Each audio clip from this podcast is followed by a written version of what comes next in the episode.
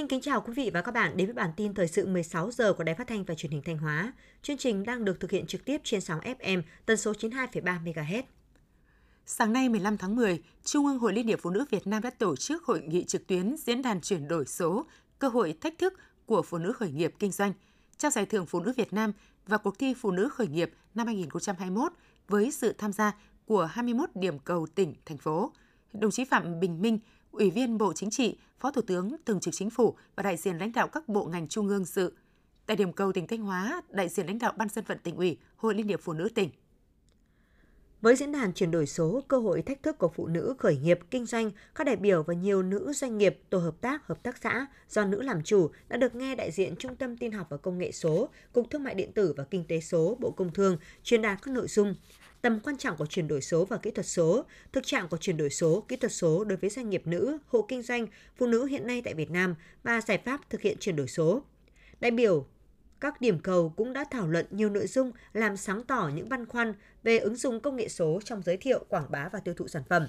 Nhân dịp này, Trung ương Hội Liên hiệp Phụ nữ Việt Nam đã tổ chức lễ trao giải thưởng Phụ nữ Việt Nam cho 6 tập thể 10 cá nhân, trao giải cuộc thi phụ nữ khởi nghiệp năm 2021 cho 24 dự án tác giả. Hội Liên hiệp Phụ nữ tỉnh Thanh Hóa vinh dự có 3 thí sinh đạt giải gồm chị Lê Thị Quyên, hợp tác xã sản xuất thương mại nông nghiệp sạch Hoàng Đạo, huyện Hoàng Hóa với sản phẩm chế phẩm sinh học EM, đạt giải chớp cánh tài nguyên bản địa; chị Nguyễn Thị Sâm, xã Hưng Lộc, huyện Hậu Lộc với đề tài may gia công công nghiệp túi siêu thị xuất khẩu, đạt giải vì cộng đồng; và chị Lê Thị Hạnh, xã Đông Yên, huyện Đông Sơn với đề tài sản phẩm rau củ quả an toàn hướng đến nông sản sạch cùng nhau an tâm vượt qua đại dịch, đạt giải livestream idol. Hôm nay 15 tháng 10, kỷ niệm 91 năm ngày truyền thống công tác dân vận của Đảng, 15 tháng 10 năm 1930, 15 tháng 10 năm 2021, trải qua 91 năm đồng hành cùng lịch sử dân tộc, công tác dân vận luôn thực hiện tốt nhiệm vụ quan trọng, đó là tăng cường mối quan hệ mật thiết giữa Đảng với nhân dân, vận động các tầng lớp nhân dân tích cực tham gia các phong trào thi đua yêu nước, tạo thành sức mạnh to lớn để bảo vệ và phát triển đất nước.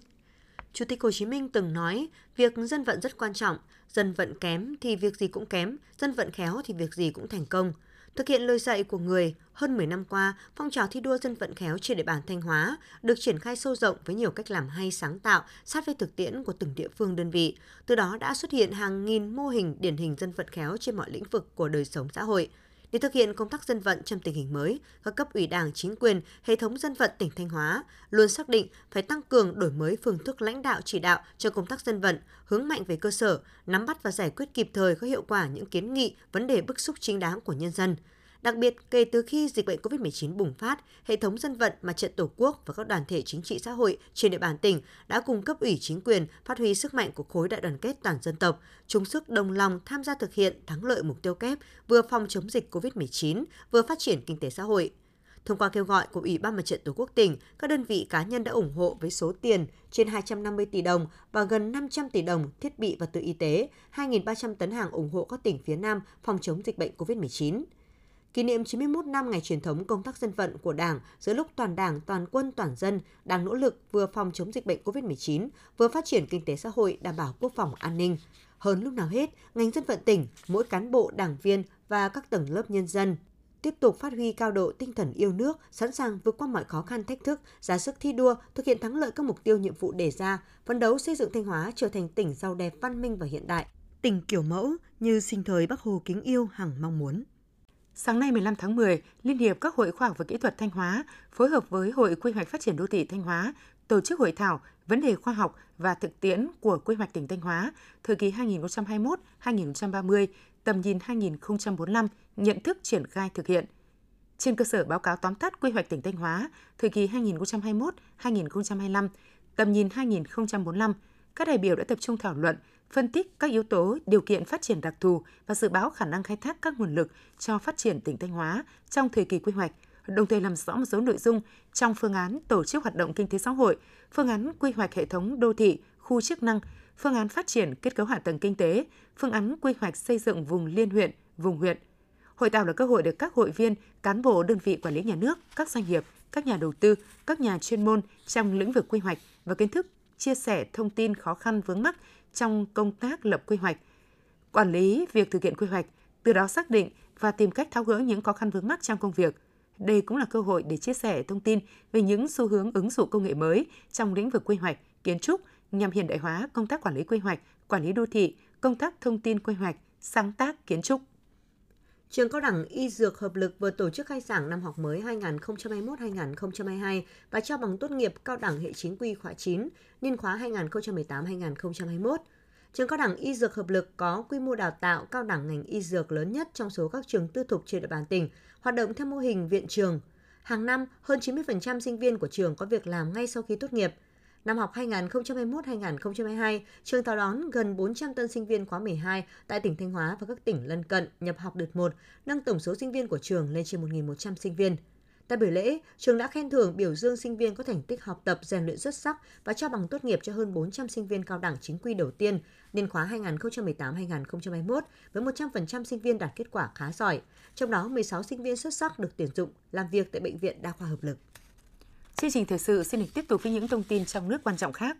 Ủy ban nhân dân tỉnh Quảng Ninh vừa có công điện hỏa tốc gửi tới thủ trưởng các địa phương, đơn vị, sở, ban ngành chỉ đạo khẩn trương triển khai nghị quyết 128 của Chính phủ về việc thích ứng an toàn, linh hoạt, kiểm soát hiệu quả dịch COVID-19.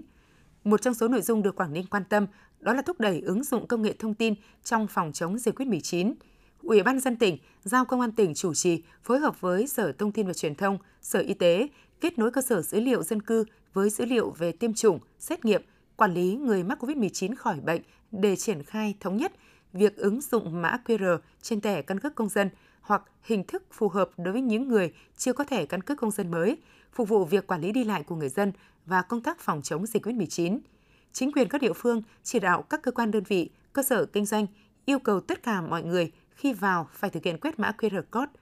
Ủy ban nhân dân các huyện, thị xã, thành phố thực hiện kiểm tra, xử lý nghiêm, dừng kinh doanh hoạt động của các đơn vị nếu để người ra vào không thực hiện quét mã QR code. Quan điểm của Quảng Ninh thực hiện các giải pháp thích ứng an toàn, linh hoạt, kiểm soát hiệu quả dịch COVID-19, đảm bảo hài hòa giữa các giải pháp chuyên môn y tế với các giải pháp hành chính, kinh tế xã hội. Ông Hoàng Quốc Tuấn, trưởng phòng quản lý vận tải, Sở Giao thông Vận tải tỉnh Ninh Bình cho biết, đến nay Sở Giao thông Vận tải đã khôi phục lại 3 tuyến vận tải hành khách liên tỉnh Hòa Bình, Tuyên Quang, Hải Phòng theo quyết định số 1777 của Bộ Giao thông Vận tải. Trong 2 ngày qua đã có 13 xe hoạt động trên 13 tuyến vận tải và vận chuyển được 20 hành khách. Tuyến có lượng hành khách nhiều nhất là Ninh Bình, Kim Đông, Hải Phòng, Vĩnh Niệm với 6 hành khách. Đây cũng là phản ánh thực tế khi nhu cầu đi lại của người dân là có, nhưng tâm lý e ngại, cộng với các điều kiện về tiêm vaccine cũng như phải có giấy chứng nhận âm tính bằng xét nghiệm PCR khiến lượng khách rất ít. Hiện nay, Sở Giao thông Vận tải đã đôn đốc các doanh nghiệp vận tải lập danh sách lái phụ xe, đề nghị Sở Y tế ưu tiên tiêm cho đối tượng này và phấn đấu đến cuối tháng 10 sẽ có 95% lái phụ xe, nhân viên bến xe được tiêm mũi 1. Thực hiện chiến dịch tiêm vaccine phòng COVID-19 đợt thứ 15 trên địa bàn tỉnh Điện Biên, Trung tâm Y tế huyện Điện Biên phối hợp Bệnh viện 7/5, Công an tỉnh Điện Biên tổ chức tiêm phòng toàn bộ phạm nhân đang thi hành án tại trại giam Nà Tấu thuộc Bộ Công an đóng trên địa bàn xã Nà Tấu, thành phố Điện Biên Phủ, tỉnh Điện Biên. Theo đó, có 1.400 phạm nhân đang thi hành án tại trạm giam Nà Tấu được tiêm mũi 1 vaccine phòng COVID-19. Điểm tiêm chủng bố trí đúng quy định khuyến cáo 5K của Bộ Y tế, trang bị đầy đủ nước sát khuẩn tay, đo thân nhiệt, đo huyết áp. Quy trình tiêm được sắp xếp theo nguyên tắc một chiều, bảo đảm an toàn tiêm chủng. Người tiêm được bố trí chỗ ngồi đảm bảo khoảng cách, chuẩn bị đầy đủ thuốc và phương tiện cấp cứu để sẵn sàng xử trí các trường hợp phản ứng sau tiêm. Quý vị và các bạn vừa theo dõi bản tin thời sự trực tiếp 16 giờ của Đài Phát thanh Truyền hình Thanh Hóa. Xin kính chào và hẹn gặp lại.